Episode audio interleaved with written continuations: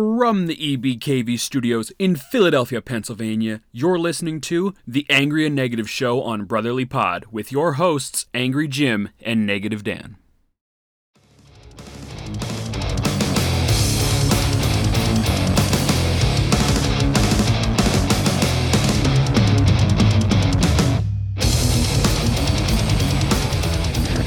All right, everybody, welcome to the Angry and Negative Show here on Brotherly Pod. It is Wednesday, December 4th, and the Flyers are playing some good hockey in December, believe it or not. And, Jim, crazy to think that the Flyers are playing some hockey, huh? It is crazy to think. I mean, they just tied their Flyers season record for the month of November with 24 points. I mean, holy shit, man. A couple weeks ago, it was like, they couldn't buy a win in regulation, and now all of a sudden they're scoring 5 third-period goals. You know, it's fun. They're fun to watch again. You know, I had fun watching the Flyers. Last night was fun. It definitely was, and we'll talk about the Flyers and more coming up. But we have a very special guest tonight from the Stick to Hockey podcast. Jason Martinez is here. Jason, what's up, man? What's going on, boys? Oh, you know, the same old. Just here, talk a little bit of Flyers and a little bit of life. Well, they're all fucked up, but they're all good. And, and today's a good day. Tomorrow may be a shitty day. You never know. Absolutely. It's the curveballs of life. Actually, I know all about shitty days, no pun intended. If you know it, I have Crohn's disease, so that was the joke. Oh, I didn't know you had Crohn's disease. Yeah, so, you know, good days and shitty days, you know? Is Crohn's disease the same thing that... The guitar player from Pearl Jam has, Mike McCready? You know, I'm not sure. I think he does. Yeah. You may. Yeah, I'll have to look that up. You remember Jake Diekman used to pitch for the Phillies? Sure, yeah. Yeah, I know he's got either Crohn's or colitis, one of them. He's had a lot of his intestine chopped out. Not a lot of people know that, though. Uh-huh. Yeah, you learn something new every day. There you go. Yeah, Mike McCready has Crohn's disease. I just looked it up. Huh. Crohn's and colitis. He's a big advocate of the Crohn's and Colitis Foundation. No way. I'll have to check that out. Well, hey, it's no joke, but it, you know, shit and Crohn's and, you know, it's funny. Sounds hilarious. Yeah, so I mean, we got some Flyers talk to get to. Jay, so we asked you to come on the show because, you know, you might have some things that you're a little bit angry about, and the show is called Angry and Negative. You have anything you want to get off your chest? I know there's been some, I mean, for us, some stunning developments. I'm sure for you as well within the last couple weeks. Anything you want to talk about in particular?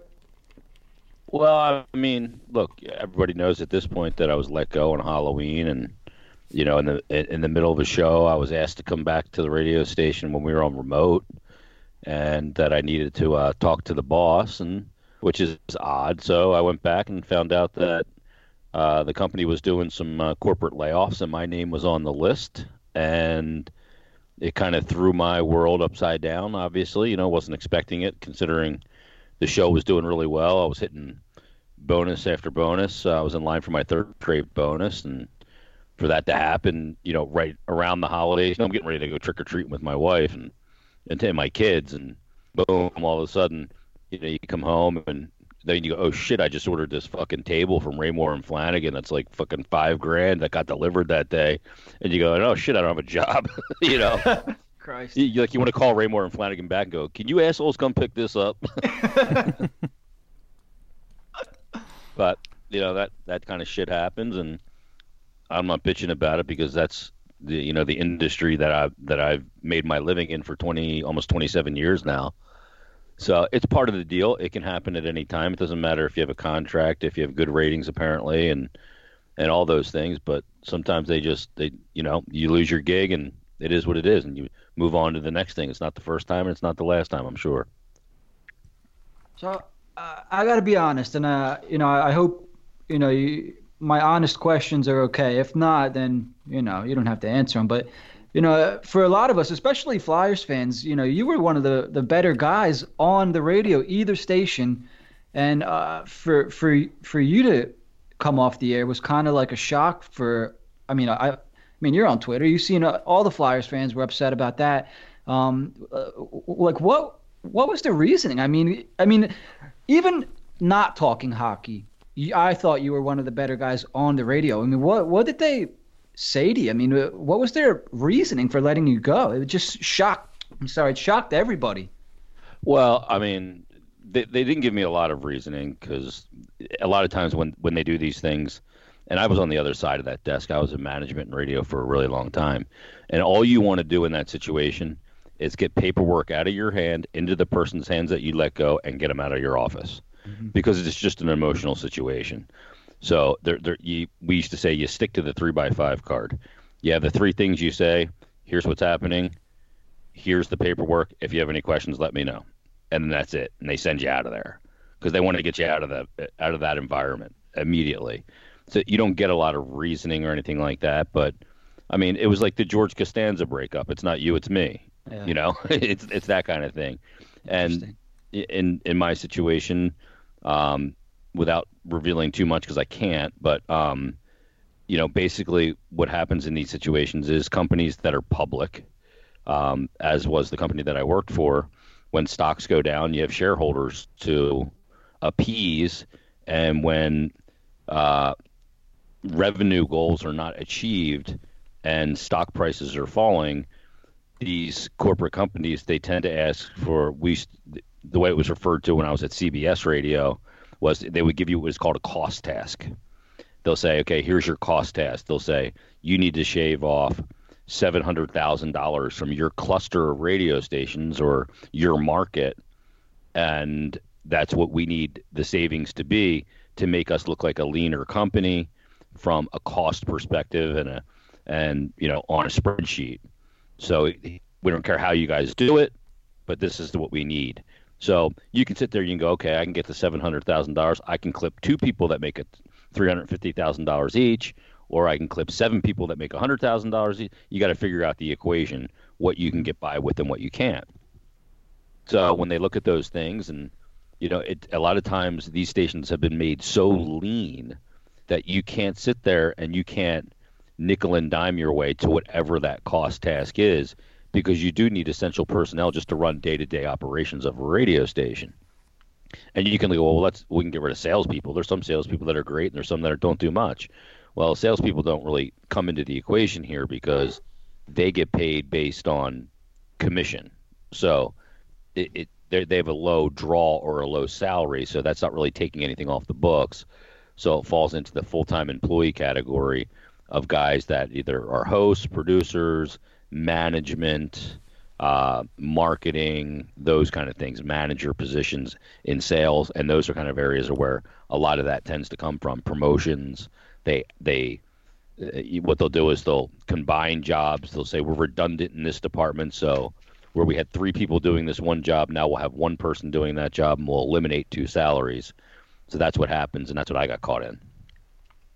I mean, you know, with some of the guys, and this is not a knock, this is just my personal opinion, obviously, but some of the guys that they kept on there, I think they really did themselves a disservice. And this is not me kissing ass or because you're on our show or anything, Jason. This is my honest thoughts here. I think they made a mistake. And, you know, you could tell off Twitter, you know, a social media site, you know, how many people were disappointed to hear that, you know, you're no longer on with that particular station, because I did see that, you know, it looked like you did a show with Harry and Eytan. Is that what you did? Yeah, I've jumped on with those guys on their ESPN show a few times, yeah. Those guys are great, man. They made a mistake with those guys, too. Yeah, I mean, Eytan burned himself, and, you know, he was just an idiot after kind of things went down. But that's Eytan. I love Eytan. I can say that about him because he knows I love him. I'm the idiot who freaking put him on the air for the first time when I was at WIP. And a lot of people are cursing at me for ever doing that. I loved Eytan, man. Yeah, he's a maniac. Look, he's a crazy guy. This is what I'll tell you about being on the radio. Really boring people. Like, if you're not, like, whacked out a little bit and you're on the radio, you're really boring because you got to be crazy to do the job, because normal people bore people. Yep. So you got to be willing to have something that you rely on, and all while, if you're going to be successful and earn respect of listeners, which I think is the most important thing. The thing that I always tried to do, my approach was really simple. was to be authentic and transparent. Yeah. I'm never going to claim that I'm always right. You know, initially I was wrong about Doug Peterson. I thought he was a total idiot. I called him a half a Stunod. I had the Stunod meter. And when he won the Super Bowl, I had to eat shit, and I did. And I said, look, I was wrong. A lot of people won't do that. They always have to be right, you know? And so to me, it was always about, like, look, we can debate it. We can always have differing opinions and stuff like that. And I can dig in on certain ones harder than I can dig in on others. And I opened the door to the audience about my personal life a ton, probably more than anybody in the market, in regards to my kids, my wife, you know, when my dad was sick, all of those things. I opened the door to people on that, because I think that when somebody does that and they do it in a sincere way, connects with your audience. And I didn't do it to grow audience. I just did it because that's the kind of person that I am. I'm transparent with my friends. I'm transparent with my family and people that are close to me. So it's just natural for me. And people, the thing I always heard about when I worked with Harry was, it sounds like it's just two guys hanging out at a bar and drinking. And people don't know, but that was like a great compliment to Harry and I, because we didn't go in there with this hot take agenda. Right. We went in there to talk about sports. We knew we weren't in there to save lives and cure cancer. We had fun, and we felt our job wasn't about being right. That job to me and to Harry was more about entertaining people and taking them away from the shit that is life. I have to agree with you 100%, man. I mean, when I watch sports or when I listen to the radio, it's because I don't want to hear about what's actually going on in life. I want to escape for a little bit. So I can appreciate everything you're saying. And then I think it's why I stayed away from politics. People go, well, you're a pussy. You don't want to talk about Kaepernick. You're afraid. No, I'm not afraid to talk, but I have my opinions on it. But two things. First, I decide not to divide my audience in half, because no matter what side I take, what side I believe in, which is in this case nobody's fucking business, then I automatically either become a raging liberal or a racist right wing Republican, because there's no in between anymore, right? Right. No, so you get put into a category. And seriously, who the fuck is coming to me to hear about politics? I use the same analogy every time. Just because McDonald's had the McPizza doesn't mean you should go to fucking McDonald's and order the McPizza. You know what I mean? Yeah. Like, that's dumb, you know? So nobody's coming to me for that, so I'm not going to sit there and burden them with my personal agenda. I have a huge stance on gun control. I won't even tell you guys what it is, but I don't put that agenda out there. Right. So... That's not what people are tuning in to listen about. They want to hear about the Flyers, Eagles, Sixers, baseball, whatever. And they want to have a few fucking chuckles. You know, they want to hear me do some stupid fucking impression of Tom Brokaw that sounds like, you know, completely ridiculous. And my job is to take them away from the things and the realities of life and give them a little entertainment. And that's what I try to do. So that was my approach when I went in every day. I wanted to go in and have fun, because I believe if you are actually having fun, it will sound fun because it's authentic. And people will enjoy to listen to it. 100% agree. Dan, that's pretty much what we do here, right? You think? Yeah, absolutely. You know, you after we went off the air last week, you said, you know, why didn't we talk about, you know, the Babcock stuff or what's going on in the hockey right now? And I said, no matter what opinion we have on it, our audience is going to be divided. There's going to be people that feel the opposite of the way that we do, and I don't want to do that. You know, I have my opinions on what's going on in the NHL and with the coaches and such, but it's none of anybody else's business how I feel about this stuff. So I don't really like to talk about that. I just like to come on here and crack jokes and talk about the Flyers. Yeah. I mean, like the Babcock thing and what happened with Bill Peters and now what's happening with Mark Crawford, to me it's a really interesting conversation. Yeah. Because it's generational. And the world is changing. This is the Me Too movement of the NHL. Yeah, is basically what it is. And look, I've heard stories about Mark Crawford from a guy that I've had on my podcast, Patrick O'Sullivan, who, I don't know if you know who Patrick O'Sullivan is, a great American player. I just read his book not too long ago. Yeah, so you know the story. I mean, he was abused by his father relentlessly. He had to get a restraining order against him. He eventually kicked the shit out of his dad. And Mark Crawford was a coach early in his career and used those experiences of him growing up with his father in that situation against him, which is as vile as it gets. And, you know, But the thing that scares me now is just because people make an accusation now, their action tends to follow. And there's a saying that I saw a buddy of mine post on Facebook, and I agree with it completely. And it says, just because you are offended doesn't mean you're right. Right. So look, the world has changed, and we want to tear down monuments and statues and do all those things all over the place. And like, I got a tweet tonight that from somebody that said something about Kate Smith and the Flyers. Christ. And my opinion on that, and I don't talk about it, but the only thing that I've ever really said about it was simple, was that if that statue affected your ability to like a hockey team or not like a hockey team, well, then that's your prerogative. But if you're letting the fact that that statue is no longer there affect your enjoyment of a sport and you're going to boycott for it, I feel sorry for you. You know what I mean? Mm-hmm. Because I didn't give a shit when that statue was there before any of the allegations came out. I didn't care about that. You know, I was like, let's move on from the God Bless America thing to begin with. I'm tired of the past. So I don't understand why people hang on to it. But there's just so many people that want to be offended in today's world that they'll find something to be offended about because they get happiness in one thing, being unhappy and bitching. And to me, it's exhausting, and I don't want to surround myself with people like that. No, and I understand 100%. A lot of people go. I mean, we could turn this into a whole different thing here, but a lot of people go through life just unaware of their own thoughts and emotions, and they don't even realize that they're complaining about shit that really doesn't bother them. It really means nothing to them, but you know, if they can make a big deal about it and make themselves feel important, they do it. Yeah, the guy responded to me, a tweet of mine about the Flyers, and says, I don't care because they're run by a bunch of cowards now. Bring back Kate. # shame the Flyers. Like, dude, seriously, were you going to games before because they had a statue, you fucking fraud? You know, like, yeah. He's probably a guy that said, oh, they're still stuck in the past with that. And then as soon as they got rid of it, now he's like, I won't watch because of that. To me, that just seems dumb. But hey, here's the deal, guys, in a social media world. And this is a motto that I've decided to, like a platform I would run on for public office. In a social media world with Twitter and Facebook, and especially Twitter, because it can be anonymous, we can never eradicate dumb. Huh, there's dumb everywhere now, and there's trolls everywhere now, and it's pathetic.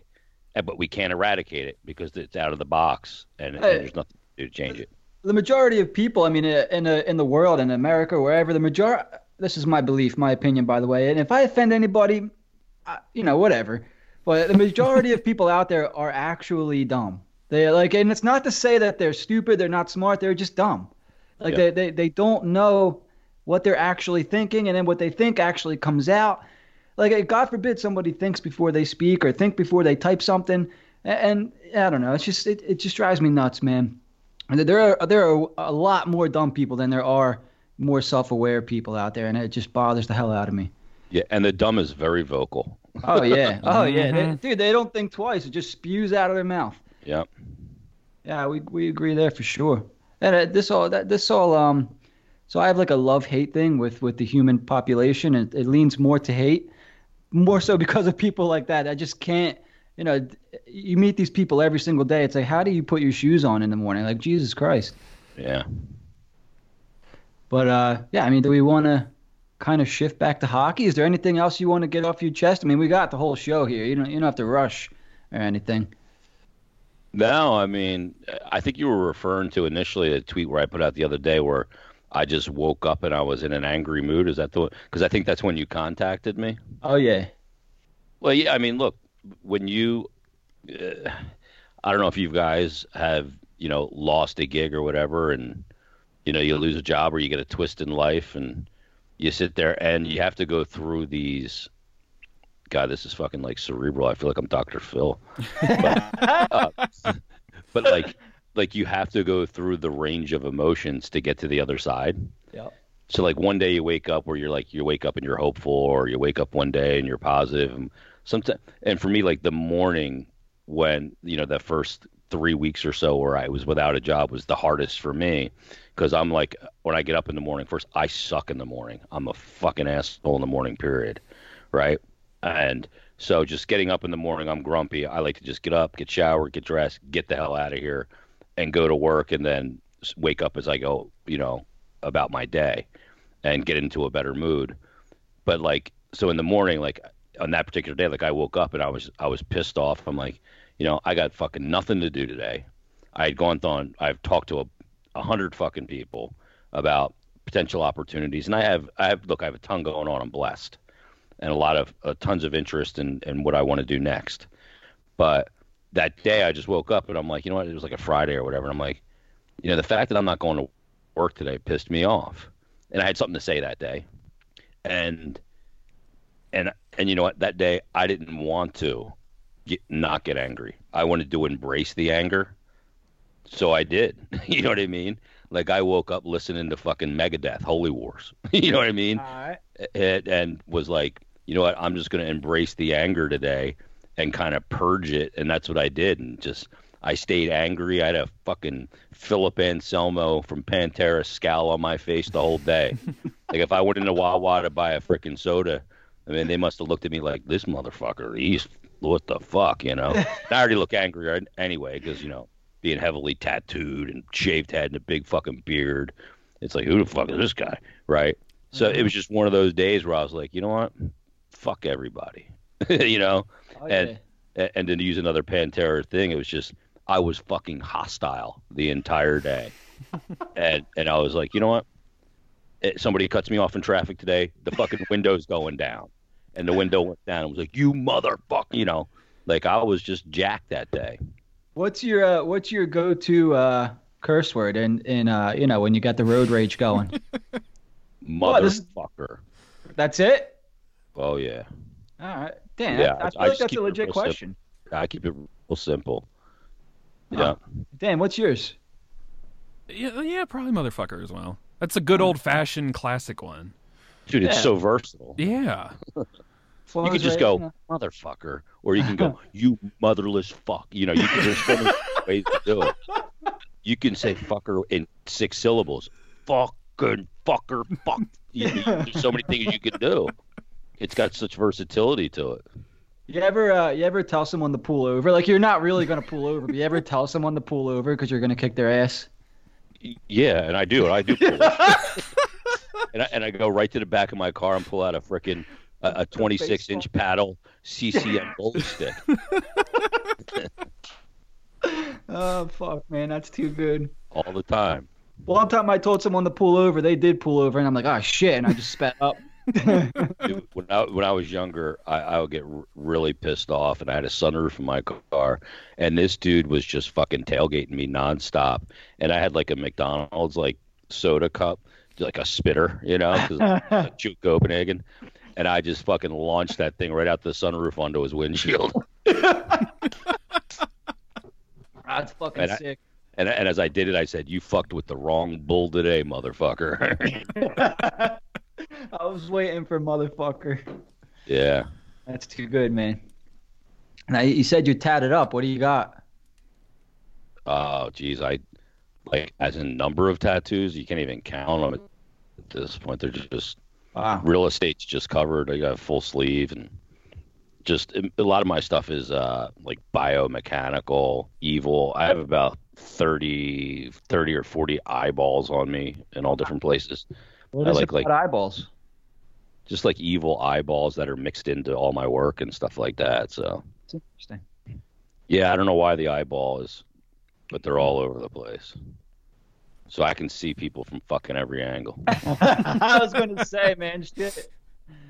Ah, man. Dan, what do you think about that? You're into some evil shit, aren't you? I mean, you know, I'm a heavy metal fan. I don't have any tats, though. I always wanted to get one. I just never got around to it yet. I feel like you and Jason might listen to the same bands. Or no? Probably Megadeth, Pantera. Yeah. Well, dude, I did rock radio for the first, like, 9 years of my career, so. Did you really? Yeah, so it was, and I did a metal show, and look, I've always been a metalhead since, like, 1983 when my brother came home with Blizzard of Oz. I have brothers that are 5 years older than me.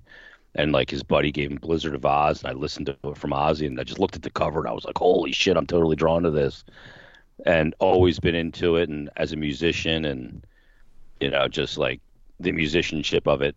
Like a lot of people hear noise. I don't hear noise when I hear that.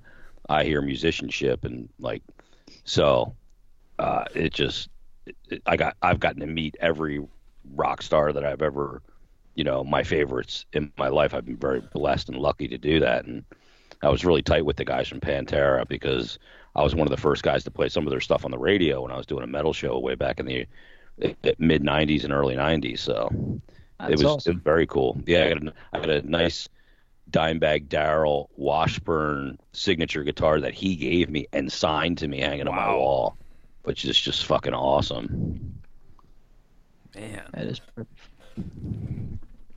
Bet you'd like to have that, huh, Dan? Yeah, that'd be a nice wall piece there for sure. Yeah, and look, it's odd because like very few of those guys like disappointed me when meeting them. You know, a lot of times when you meet like people like you put up on that pedestal, you meet them and you're like, oh fuck, I wish I'd have never met them. Yeah. But like those guys were, you know, so cool.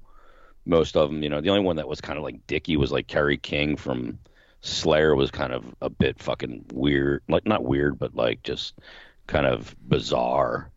But like, I mean, I went out to dinner with Zach Wilde one night in Philly, who was the guitarist for Ozzy, of course, and Black Label Society, the Jersey guy, and I got to know him a little bit over the years. And we went to the Smith and Wolinski's on Rittenhouse Square, and we walked in the door, like the revolving door, and there's like lawyers and shit everywhere in there, you know. And he was so drunk drinking Beck's, and he just fucking duffed it as soon as he walked in the door. Like fucking huge chains hanging off him. And we sat up there in a private dining room with like six of us, a couple of the guys, another guy from the band, Nick Cantonese, and their tour manager, and a guy that I worked with when I was at YSP, and just got fucking hammered all night. I don't even think we ate any of the food, and we ordered like $3,000 worth of food. That's how you know it's a fucking good night right there. Oh, like blackout city, dude. Yeah, you forget that you order fucking food. I was with Pantera. They were in town for Ozfest 2000, and I was with the guys, and we went. I took them up to a place that in the Northeast that used to be called John's Boardwalk, and they used to have like, you know, small acts would play there. And there was a band that playing there that night called I Hate God. And Phil Anselmo was a good friends with those guys from I Hate God. So I took him up there, and I called up and said, hey, we're going to come up, and I'm going to bring the guys up. And they sectioned an area off for us. And we went up, and then we went to Delilah's after. And these, you know, the guys from Pantera, Vinny and Dime, buying me fucking lap dances. It was a great night. That sounds like a fucking good night. Yeah. And then for the show, because I was real tight with a couple of the guys, I watched their whole set as the co-headliner with Ozzy from Dimebag's guitar with his guitar tech there on the side.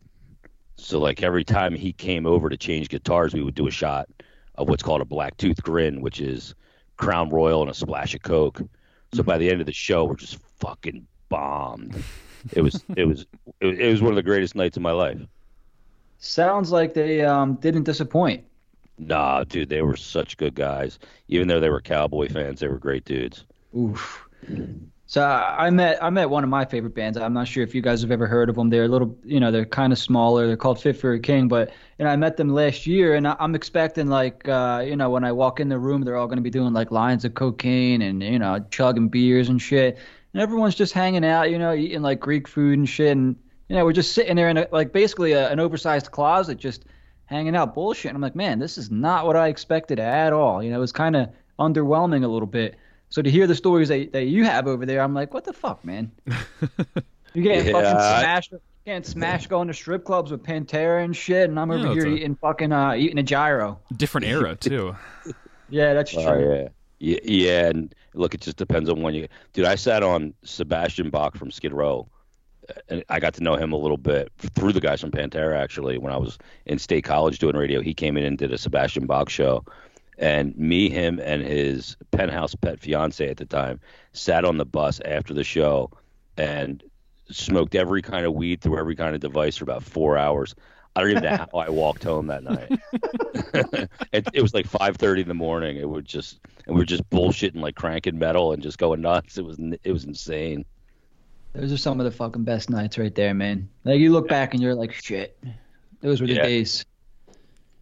What do you, I mean, you do any of that kind of stuff now, or what? You just hang out with the fam? Dude, I'm as lame as it gets now. I've become more antisocial. And I don't do shit. My wife's like, let's go out. And I'm like, yeah. And then I'll go out, you know, for a little bit. And then as soon as, like, a crowd starts to arrive at a bar or whatever, as soon as they go, hey, we got to move the tables because more people are coming, I'm like, fucking Uber out of here. Yeah, I get out and, you know, and just like, I'm more just like chill now than anything else. Yeah, that sounds familiar. I got to force myself to get out. What was that? I blew it out good in my prime, so. Oh, yeah, there you go. YOLO. Right then, isn't that your motto? Sure. Is he still, like, nervous? I think he's going to puke. Yo, Dan, didn't you puke the one night, or did you almost puke? Almost, yeah, after the Lost, Angry, Negative show that night, yeah. What the hell happened? Oh, my God, let's not talk about the Lost show. That's right, yeah, you did almost throw up. Yeah. It wasn't on air, though. That was a lot of vodka that night. Yeah, that was good times. So, yeah, I mean, we could talk about some Flyers if you guys want. I mean, the team's looking pretty good. Yeah, no doubt, man. They're running right now, and they kicked the shit out of the Leafs last night. So, what do you think, man? Is this legit? Or let me ask you this, because I kind of ask everybody, and, you know, give me your honest. Are you excited? Are you getting excited about this team, Jace? Are they for real? I mean, I've been kind of working and covering the league for so long, like maybe excited is the wrong word for me at this point, but I'm excited for the fans because I think they have something real to grab onto this time, and I'm excited because there's a lot of guys that I've become pretty tight with on that team over the years that they look like they're going to be able to do something a little bit more substantial in the big picture of as far as team success goes. You know, you look at a guy like Giroux, like, I mean, it killed him every year when they would get knocked out or they wouldn't make the playoffs. People don't know that about him, you know, and, you know, they'd be called a bad leader or, you know, an overrated player and all those things. But that sport is so predicated on three things to me. One is having complete buy-in and the right players for the right system, number one. Number two, having the necessary depth to be able to do real damage, because if you don't have that, and I can cite example after example of teams that have great players that didn't have playoff success because their team didn't have depth. Like, just look at Edmonton. They got the best player in the world in Connor McDavid and Leon Draisaitl, and they didn't even make the playoffs last year. Mm-hmm. And then they haven't had goaltending. So if you can check those three boxes, then you can start to think about doing something special. And right now, through this part of the season, and it's a third right now, they just started their second third of the season last night with game 28. Then, you know, if you look at that and you go, okay, this is where they are now. And in my opinion, they're still in the process of figuring out exactly what Alain Vigneault wants to do. And when you have those things, they're on a path that's different from years past. But I'm not ready to sit here and say this is totally different from years past, because I have seen them play a month of great hockey and have 10-game win streaks and then fall back. Mm-hmm. Difference is, with this coaching staff, he's not going to allow that to happen, because you hear the things he says publicly about players, whether they're making $1 million a year or they're making $9 million a year, whether they're in their first year in the league or it doesn't matter who you are. And when he calls them out publicly for what they're doing hockey-wise, guys like Voracek, like James Van Riemsdyk, guys like Shane Gostisbehere, the one thing that you know is that anything that he says publicly, he has already said to them privately. And it makes everybody realize that they have to earn everything they get. They're given nothing based on their path, on their past. So I think that's a huge factor, not only to where they are right now, but where they can potentially go. And then you couple that with the goaltending that they're getting from Carter Hart. And he's going to have some rough patches through the rest of this year at points. No doubt about it. He's 21 years old. Every goalie does, whether you're 21 or you're 38. But the fact that you have a veteran there like Brian Elliott to help navigate through those situations changes everything for me. So I'm really, really encouraged where they are already and where they can possibly go. I'm not saying they're a cup contender this year. I'm not going there. But right now, they're playing tremendous hockey, and that's what you have to look at through a third of the season, and they've done a great job so far. Absolutely. If I can ask you real quick before we get too far away. So, I mean, guys like us, I mean, obviously we don't have like locker room access, things like that. I mean, we have some cool guests on, you know, maybe they'll know somebody that knows somebody. Jason, you've actually talked to some of these guys, and I won't ask you to, you know, name anybody specifically, but there's a couple players, and I'm sure you'll know who I mean, that, you know, the perception of some fans throughout the course of the last year or two has changed into a negative way about them. Is there anything you could say, you know, about these guys that might change the perspective to a positive light, if you know what I mean? Like, 'cause all we see is the interviews and some of the play on the ice, and it's very easy to assume, you know, negative things about these guys, and you know, it's easy to forget that nobody's going out there to play bad. Everyone's going out there to play well, you know. Go ahead. Yeah. I mean, I can give you an example, and I'll put a couple names to them too. I'll put a name to a guy like Jake Voracek, because he's got the crosshairs right now from a lot of the fans. Sure. And to me, he's a guy that's had a hard time adjusting to this system of Alain Vigneault. Even though I think this system is a system that once he does completely adjust and he finds the right chemistry to play this system, will have a good amount of success. But, you know, he's a guy that I think is a bit misunderstood off the ice more than on the ice. He's a guy that what people don't know about him, and I've tried to say this, and frankly, I've talked to the team about this, that these things need to become more public about these players so people understand the player off the ice as more so or as much as the player on the ice, because I think that that's important. There is no guy on that Flyers team in the last 7 years, and I've covered them for more than a decade, in the time that he's been here since 2012, that does more charity, that does more for wounded warriors, that does more for cancer-stricken kids, that does more for the community than Jake Voracek. And I guarantee anybody that's hearing this right now had no clue, except for the people that have been involved in that. Whether it's a win, it's a loss, or anything, there was a group of people in the locker room where I worked, which is right by their locker room, next to it, in the locker room called NBA 1, which is the visiting locker room, waiting after every game that he would have at a game, whether that was guys that were in Iraq, missing legs, whether that was sick kids, whatever it was, and whether he would have them as his guests, and he would come in there and he would talk to them and he would take pictures and he would sign stuff, whether they won, they lost, or whatever, whether he played great or played like shit. And he would do that all the time. Now, the commendable part about that is, A, that people don't know it. So he doesn't do it for the reasons, all the wrong reasons, to look like a good guy.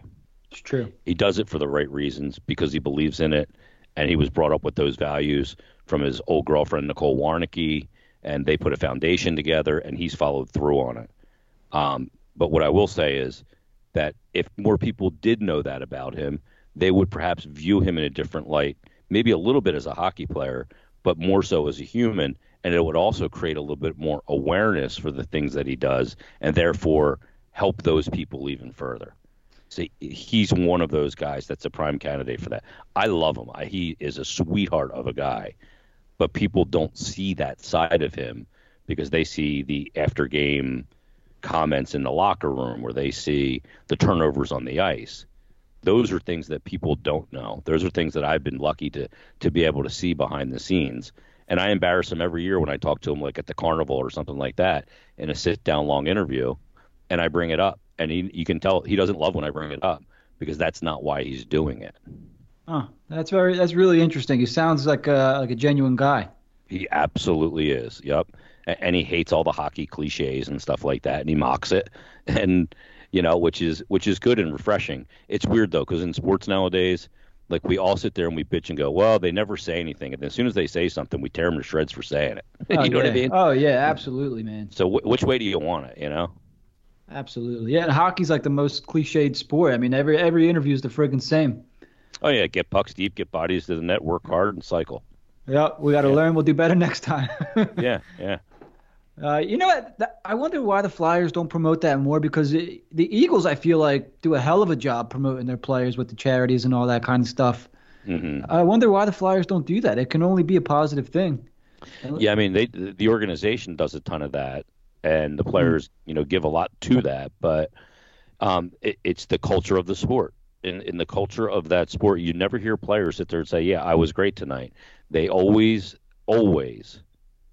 give their teammates the credit, the coaches the credit. They always deflect credit to everybody else, because growing up playing the sport, you're always taught that the locker room, it's the sum of all parts, and it's never an individual in the sport. And that's the way the sport has always been at all levels, and it goes all the way through into the NHL level. That's interesting. That's something that... It's not universal, by the way. I mean, there are some guys that can be J.O.s. Oh, yeah. I won't attach their names to it, but, I mean, over the years that I've covered the team very closely and you know, been involved and in the locker room and behind the velvet rope, if you will, there's probably only about 3 guys that I didn't really mesh with well. Wow, this is interesting, and you sure you don't want to say them? I'll say one of them because he's no longer here. All right, deal. And that was Braden Coburn. Interesting. Yeah, I mean, he was like a nice enough guy and stuff like that, but and I had a really good relationship with his wife because she was a chair at one point for the Flyers' wives, but for some reason he and I just didn't mesh. I don't know why it was, but like you didn't get along, or you just it was weird. It was weird. Yeah, like we never really had words or anything like that. But like when Jeff Carter and Mike Richards were here, like when I would put them on the air, it was like an interview, and then it was like listening to paint dry. They would give me nothing, and it would drive me crazy because when I would talk to them off the air, I had I used to talk to Jeff Carter about NASCAR racing all the time, and we would talk all the time off the air. But as soon as I had a microphone in front of him, it was like talking to him. And I used to say, like, Karts, why don't you give me anything? And he's like, because I don't want to talk to the media. I go, but we talk all the time. He goes, yeah, but then you're not media. When you have the microphone, you're media. Well, what the fuck? Does he agree to come on? Like, don't you ask him to come on? No, like I would ask the, you know, Flyers PR guy. I'd tell Zach Hill, I'd say, hey, like, I want to talk to Carter after this period. Okay. And he would come in and he'd be like, yeah, yeah. And I'd be like, and then after the game, I'd be like, you bastard, you did it to me again. And he would just laugh about it. So he was conscious of what he was doing. Yeah, he wanted to play hockey, and he didn't want to talk about it during the game. And there were some guys, look, you got to respect it too. Like Ivan Provorov, you'll never hear an interview with him in between periods. Yeah, I noticed that. He stays so focused on the game that he doesn't do that in between periods. Kimmo Timonen was the same way.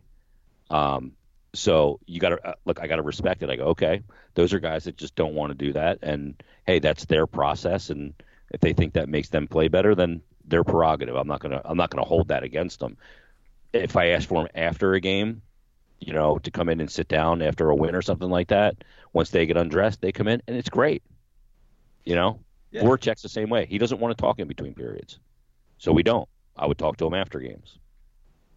Yeah, that's really interesting, because I actually was thinking about that the other day, how some guys you never see do the intermission interviews or anything like that. You never hear them on the radio do the intermission interviews. Yep. But then you have, like, conversely, you have guys like every insanely odd moment that ever happened in between periods was with Scott Hartnell. I swear to God. Like, I remember one time there was like 3 minutes left in a period. And I said, that's who I want. Like, he had a goal earlier in the period or something like that. I'm like, I want Hartnell. He was always good. And with about 3 minutes left in the period, he walked down the tunnel, walked into the room, the NBA one room where I was, walked in, looked at me, went over, took his stick and just smashed it into 100 pieces, looked at me again, and walked out. And then I had him. And then he took a penalty with about 30 seconds left in the period. So he was already pissed. and he takes a penalty, and I still have him coming in, and he walks in with his new stick, right? And my table's there set up with all my equipment on it, and I had a brand new can of Copenhagen Chew sitting on the table. Oh, shit. And he just 2x4'd the stick across the table before they threw it to me, and this can of Chew just explodes everywhere, right? And we go on and we do the interview, and he, you know, he's professional during the interview, and then the next home game that he came to, he comes walking into my locker room as I'm sitting in there getting set up like 90 minutes before the game, and he walks in and gives me 3 cans of Chew and goes, "Here you go, buddy." You know, but like, just some of the weird, more bizarre things would always seem to happen around Hartnell. But like some of the guys were like Danny Briere was the nicest, most accommodating guy ever.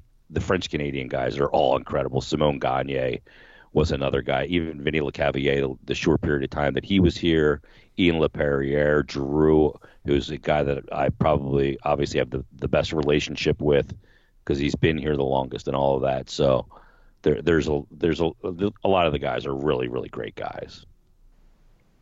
Yeah, I think the perception with Voracek, and you know, you see his less than stellar play on the ice. You see, you know, the kind of cash that he's making, and he blocks everybody on Twitter. And I just think that's the perception of him. I don't think a lot of the people, your casual fans, know all the work that he does, you know, with the charity stuff. Yeah, you know, I actually addressed him about the blocking on Twitter for some reason. He had me blocked, and I'm like, and I think it was like a guilty by association. Somebody tweeted something about him to me. And whatever, he blocked me, and I noticed it. So I went and I said, "Dude, you know what the F? Why'd you block me?" He's like, "What are you talking about?" I said, "You got me blocked on Twitter, man. You know I'm a big supporter of you," and blah blah blah. And he checked it out. And then after he did that, he unblocked like everybody. What? Yeah, I never made that story public, but like I kind of went to him like, "Dude," I said, "Dude, don't read it if you're it's gonna bother you." Seriously. Well, yeah. So. I don't know if I could ever do that and just sit there and read all the negative tweets or whatever. Yeah. Well, I'm not a guy that blocks a lot of people on Twitter either, but I think I have about like 60 people blocked, but that's because they're just raging losers. Oh, yeah. And if they go race or my kids or they're just raging losers, now I just block them just because it's like that's a fucking shame, man. To wither away into absolute, you know, obscurity. Yeah, fuck that. That's bullshit. Damn, what else you got over there? What do you think of... What do you think of JVR and Ghosts kind of getting a lot of garbage goals lately? Both of JVR's goals were the 6th of 6 that they scored against Detroit and Toronto. Gostisbehere had kind of a cheap goal against Detroit. Then he actually had a good goal last night, but it was, again, the Leafs were already beat at that point. Do you think that offense is coming legitimately, or is it just because, you know, the team's scoring a lot and they're just kind of piling on? I think that both are very different in how I'll answer the question, so I'll take them one at a time. All right. Let's start with Van Riemsdyk, because to me, they demoted him to the fourth line, and he's had a ton of great opportunities to score. I'm just looking it up right now. His shooting percentage on the year is unbelievably low, yeah. And for a guy that scored a lot of goals. He's had a lot of chances. He's got 6 goals so far this year. I think eventually he will score more because he's getting grade A chances and going to the right places. And while he's not living up to his expectations offensively, he is a guy that actually has been pretty good defensively, which has never been a trademark of his career. So that's where I am kind of on Van Riemsdyk. On Gostisbehere, this is a whole different story for me because I've been critical of him since year 2. And I thought he was he was what I call a dramatic player, where he makes very dramatic plays, but I never really bought into the hype on him. And I've caught a lot of criticism for my criticisms of him. He's obviously not a good defender, and especially if he's not producing offensively. If he produces offensively, he seems to get a little bit better as a defender because he has confidence. But like this year in 25 games, I believe he only has 3 goals and maybe 6 assists for 9 points. And He's not producing offensively. He's been horrific defensively. And to me, he's been what I term as a net negative. He's never a net positive defensively, but he can be an overall net positive because of how he pushes play. But this year he seems lost at the wheel. And the big thing is that now he's had a problem with several head coaches and defensive coaches. So that tells me there's something a little bit deeper there. Maybe there's an arrogance or something like that. And there's also this misconception that he's this dynamic skater that can fly up and down the ice. Well, that's not true because, first of all, he's never been a fast skater. He's a shifty player. But ever since his core surgery a couple of years ago, which I think was around 2016, he doesn't seem to have the burst that he had prior to that. To explode with pucks out of the corner. He's weak on board battles. He's just not a player that I've believed in to a tremendously high level. So you mentioned, he doesn't look like he's playing well. A lot of analytic guys will say different. Do you buy in? Do you buy into any of the analytic stuff? I mean, what are your thoughts and opinions on analytics? Yeah, I've heard from a few of those guys over the years. Look, I think analytics are a tool, and I think you'd be a fool not to look at them and be a fool not to consider elements of them. But I think you also have to use your eyes and base things on what you see. And when I watch him play, I see a net negative right now, which is what Alain Vigneault is seeing because he's scratching him from the lineup. So when I see those things, I trust my eyes more than I trust a Corsi stat that he drives offense, So while those stats are good on occasion, sometimes they don't tell the whole story because here's the deal. I've seen, the diehard analytics people and the people that live and die by it go, well, the Flyers had a 56.41 Corsi in that game. Yeah, but they lost 6-1. You know what I mean? Yeah. So as long as they scoreboard that keeps score, Corsi is a tool in kind of and advanced analytics are a tool in evaluating a player's metrics, but Corsi and those things can never account for what basically I would call like the three C's: coachability, number one, which is something I just cited with Goss Despair, character, which is another huge one. You can't measure character with a stat, and consistency. So with those three C's, if you don't check those boxes, I don't give a shit what your Corsi says, because if you can't combine the three of those, then you're a net negative, and that's where I am on him right now. On Ghosty Ghost. Yeah, so maybe you've kind of just figured out one of the players that I don't have the greatest relationship with. I wasn't going to say anything, but, you mentioned him. And I got to be honest, Jason, a lot of what you said about Ghost, I agree 100% with, pretty much everything you said, I've been saying. And Dan, I think you think the same way about Goss Despair. I mean, yeah, absolutely. It is the angry and negative show. So, like, when there is a guy that, pisses us off, we don't really hold back. And we've talked about Goss Despair many times on this show. Pretty much every week. Yeah, I mean, but there's one thing that we can't really comment on, and we're kind of just guessing. Like, he looks like a douche during his interviews and things like that, and I'm kind of just wondering, is he really like that? Is he like that in the locker room? And I mean, obviously we're all kind of wrong about Voracek because he's apparently a genuine, he's a good guy. Goss Despair just comes off like a douche to me, and would that be accurate, or what's up with Ghost? Well, I mean, I'll leave it to people to make their own kind of characterization of what he is, but I would agree with the fact that he does come off as a bit arrogant and very. It's almost like matter of fact, like I don't deserve to be scratched, so. Yeah. There's two ways you can take being a healthy scratch, and I've talked to Chris Terrian about this. He was a healthy scratch. I think it was in his second or third year under Ken Hitchcock, and he took it the right way, and he went to the press box for a couple of games, and he came back, and he was never a healthy scratch again. And he said it saved his career because it let him just get up there, kind of look at things, reassess, and go, okay, I have to do things differently at this level or I'm not going to have success. Other guys get up there, and they look at it, and they go, this is bullshit. I got to be out there.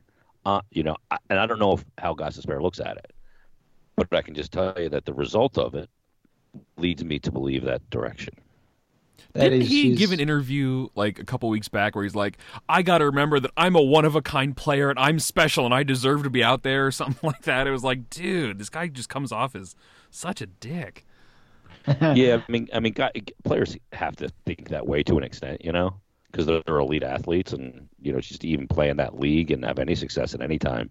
I guess you have to believe that, but the way you articulate it sometimes doesn't come out real good for you. Let's just say that. Like players like him don't grow on trees. Yeah, I think that's what it was. Well, yeah, I mean, thank God, because I don't want to keep plucking that tree. Oh, shit. But again, you know, what he did when he came in was so insane. It set an expectation. Yes. That this was going to be the second coming of Erik Karlsson, and I cautioned people against it, and I know all the people on the message boards and on Twitter were like, oh, he's an idiot. He doesn't know anything about the game. He doesn't know what he's saying. I said the same thing about Sam Moran.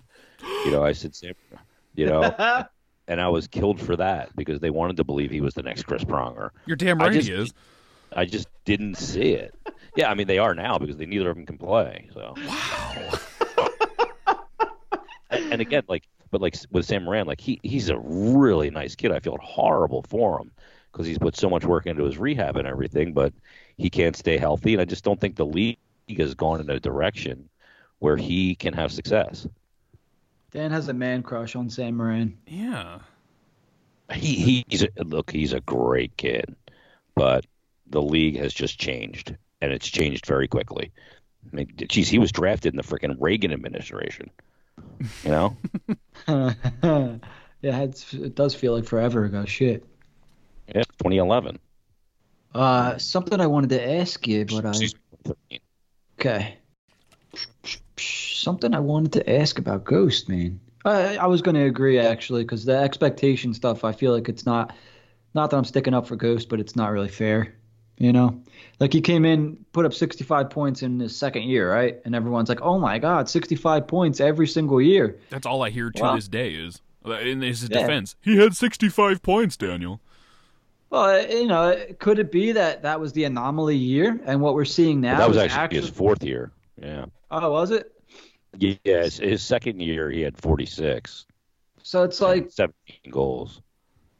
Yeah, it's like, you know, could that be the year where it's like, hey, maybe he just had a fluke season, and what we're seeing now is actually Shane Gossespierre? Because I bet you a lot of people would be less pissed off if, you know, they weren't expecting 60 points from, you know, Ghost every year. And let me tell you what, playing on a third pairing on defense, you're not going to score 60 points. So, my frustration with Ghost was that he's a defenseman and he sucks at playing defense, right? You could score, you know, 60 points, but if you give up 61, what the fuck? Your position's defense. Stop the other team from scoring goals. I don't want to see 360 moves on your blue line or any of that kind of bullshit.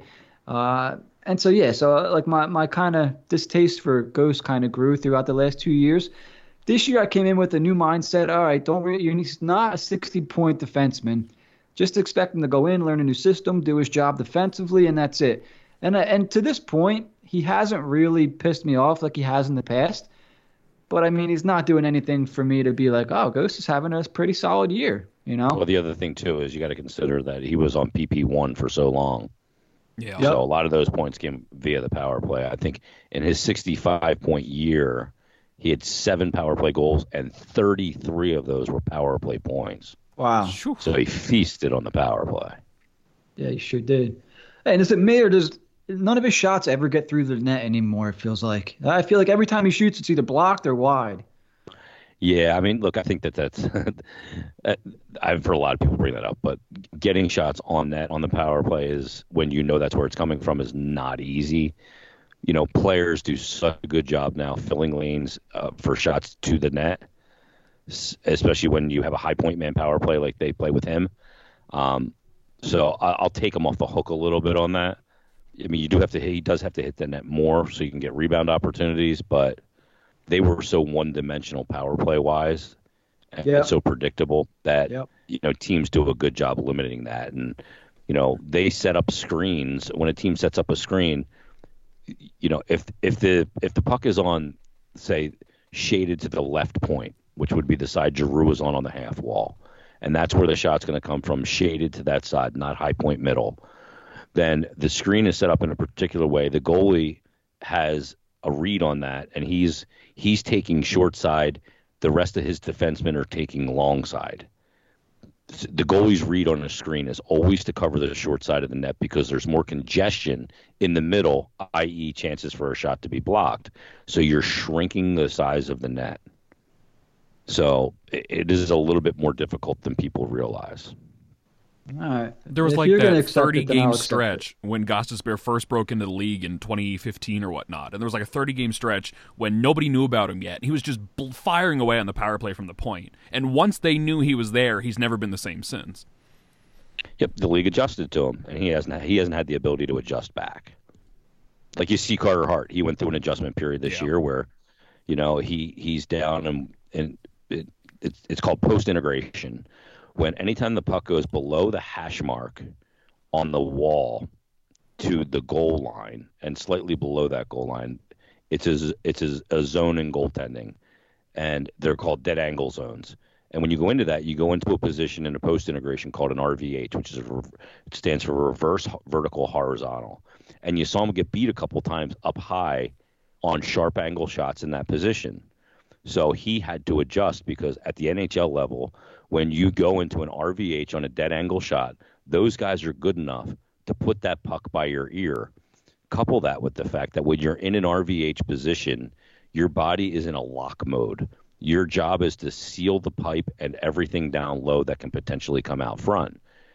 Because anytime a pass comes from a dead angle like that to somebody in the slot, it's like 93% of the time that shot will be below 18 inches off the ice. So you're taking away low because you're playing the numbers. Now you saw the one off his head, off the goal line. So what's the adjustment? Well, you got to hold your edges longer because at that level, when you leave that pocket at the top of the net, you can't react to it because your glove is in a pinned position because he plays an RVH, a standard RVH, not a hybrid RVH where he has mobility because the pin down to the top of his pad and against the pipe to seal that. So what has he done? If you've noticed a little bit lately, he holds his edges a little bit longer, and hold his edges means he stays on his feet a little bit longer, allowing him a little bit more flexibility to use his arms, have active hands, keep them in front of him, and stop those pucks that would be targeted for that. That's the adjustment. That's why you've seen his numbers grow. Danny. Yeah. That might have been a little technical, but oh well. No, I thought that was good. Nice in-depth. That's what people like to hear, you know? Helps people understand a little bit. Dan. Yes, sir. What else you got over there? How about what do you feel about Vorobiev getting called back up? Well, that's because of the Raffle injury. Because Raffle broke his pinky on his right hand last night. So they call another forward up. I don't know that you'll see him in the lineup immediately. I think they may draft 7D and go with one less forward. That's been working for them, actually, when they've done that, I think. They've done it, 2 or 3 games, and it worked out all right. Yeah, I don't love it, the imbalance that it provides, and especially if you get into a game where a couple of your forwards end up in the box. Oh, yeah. Because then you're really shorthanded. And invariably, that's always what happens. You dress 7D, and you don't dress your full complement of 12 forwards, right? Then what happens? A forward gets a penalty or a 10-minute misconduct, or a forward gets hurt.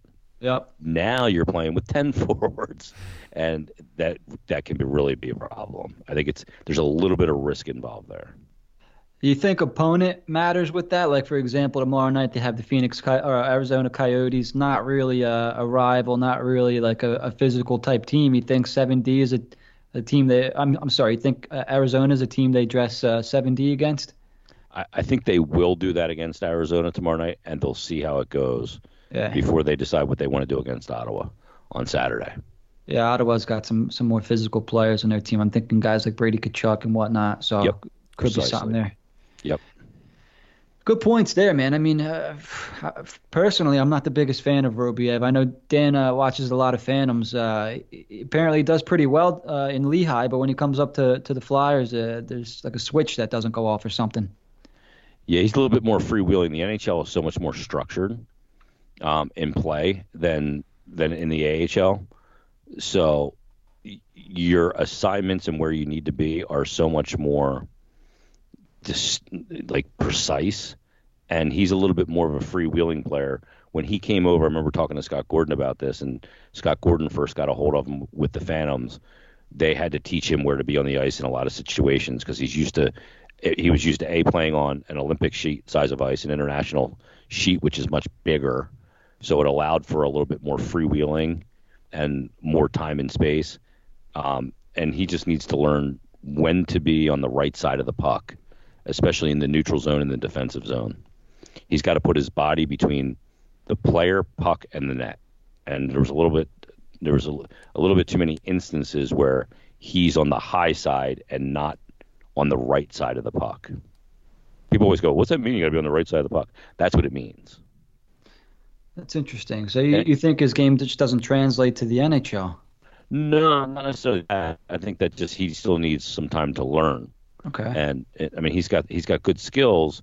I mean, to me, he's going to be at best he's a bottom six player to begin with. But that being said, I think those mistakes make coaches a little hesitant to put him out in certain situations, especially in close games.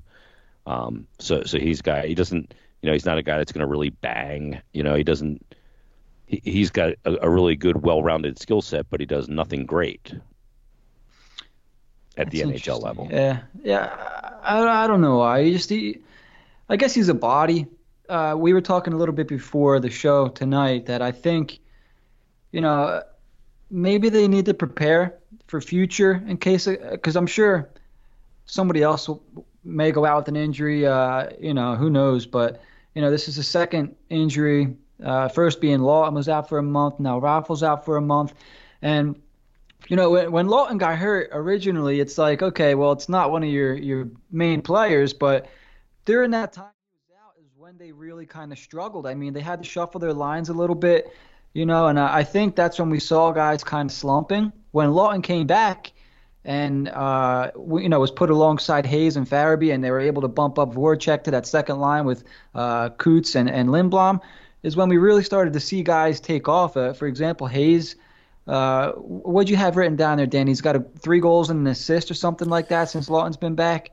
Hayes has, last 4 games, he has 2 goals and 2 assists, and his last 8, he has 4 goals and 3 assists. Yeah, he's a guy. Lawton just helps slot the team correctly. Yep. You know what I mean? That's what it does. And he gives you a lot more variables and ways to disperse your centers. And by having Lawton, too, you can also now put Giroux back on a wing. Yep. And I think it's extremely important for this team. And Voracek's gotten going. And you could say, anybody that plays with Coots, it's easy to score points, this and that. But you know, I'll take it from Voracek. He looks like a brand-new player playing alongside Sean Couturier and Oscar Lindblom. And, you know, I'm not saying that it's directly credited to Scott Lawton coming back, but him coming back makes that, makes that possible to do. And now you have 3 lines being rolled out. Farabee's got a goal and a couple assists in his last couple games since Lawton's been back. You know, guys, it just looks like guys are able to play, more freely offensively. They're able to roll 3 scoring lines out there as opposed to 2. Yeah, and even with that Pitlick line on the fourth line, you're getting scoring there too. Raffles giving you something when he was healthy, and Pitlick was giving you something. So yeah, I mean, again, what we kind of start out with was about if you're going to have success, you need depth, and they have depth. dude, and that's and you don't even have Nolan Patrick. Oh my God, dude! I part of me wanted to ask you about him just because, but I know it's everyone, people get real sensitive about Nolan Patrick and whether it's and I'm not knocking anybody here. I'm just saying that people get real sensitive for almost no reason. Like, really, nobody knows what's going on with the kid, And I'm not saying rush him back or it's just a headache or maybe he's got anxiety, whatever it is. I respect whatever it is, but what do you think about the Nolan Patrick situation? I mean, we're 28 games in. People are starting to question: are we going to see him this year? What are your thoughts and opinions on Nolan Patrick? I think we do see him, and I think we see him by Christmas. Cool. I know he commented the other day that he is planning on playing this year. I think they're starting to get things under control. They've kind of tampened down that this is a post-concussion type of thing. I don't know whether that is or it isn't, but it's for the kid's sake, you really hope so. I mean, because he's a talented player. Oh, yeah. So, and they need him. I mean, if you can all of a sudden get him in there as your third line center, and now move Lawton down to the fourth line, I mean, geez, you're in great shape. Holy shit, man! All of a sudden they're rolling four lines. Yep. Yeah, I mean, don't get me wrong. I would love to see him back. Right now they have the luxury of he could take his time, this and that, because they're playing well without him. I for one, I was really excited to see him play under Alain Vigneault. I feel like he's kind of has that same fire like Travis Konecny. He's got a little bit of spice to his game. I feel like playing for Vigneault, I feel like Vigneault would really bring that out of him. I thought he was in for maybe a breakout year, like 50, 60 point type season. Who knows? Yeah, it's about what I was hoping for him as well. We'll see once he does get back. How long it's going to take him to get into game shape and learning the system on the ice without thinking. Yeah, that's true. He still has to do all that. That's very true. Dan, are we over an hour here? Yes. I don't know how, Jace. I mean, Jace, we could talk to you all night, man. But I know it's getting late. It's what the hell night it is? Is it a Wednesday? Sure. Yeah. All right, cool. It's Wednesday. Really, Wednesday? Yes. Now I'm second guessing myself. All right, cool. All right. Yeah, we could wrap it up. Yeah, let's wrap this one up. Just want to make a plug quick. The Angry and Negative Show will be splitting with Brotherly Pod, was to be part of it, but we are going to join our own show. Make sure to check that out. At Angry Negative is the new page on Twitter, so be sure to follow that. The links to all the new platforms will be up in the next couple days. We're waiting for our hosting site to distribute that, and they're taking fucking forever to make that happen. So those will be put up on the Twitter pages until then, but everybody, we will be dispersed appropriately in the next couple days. Jim? Yeah, that's exciting. So on High and Wide Radio next week, we got Rush Joy of Crossing Broad coming on. That should be fun. And then not too long after that, we have Kelly Hinks from Broad Street Hockey Radio coming on. So a couple guests coming up, and should be a good time. Jace, you got anything you want to get in before we wrap up? Nah, check out the Stick to Hockey podcast. It's on iTunes. Stick the number 2 Hockey Pod on Twitter. Give it a follow, give it a rating or review, and if you like it, I appreciate it. If you don't like it, fuck off.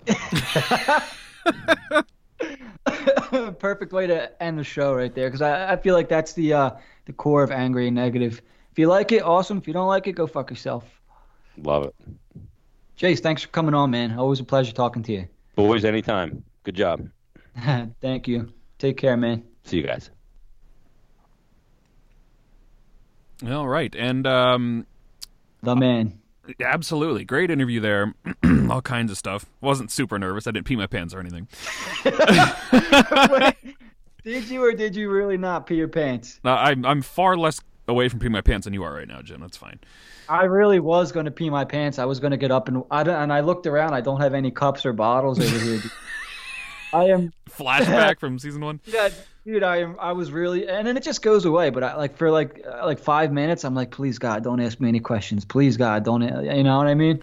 Oh, let me wrap this up because we didn't finish recording. I'll be back probably Sunday with Anthony. Look for us, Angry Negative, probably Thursday next week, and maybe we'll do a show Monday, Tuesday with somebody. It's been a while since I've done a Brotherly Pod. Maybe hop back over there and do something there. But thanks for listening, everybody. Until next week, goodbye and good night.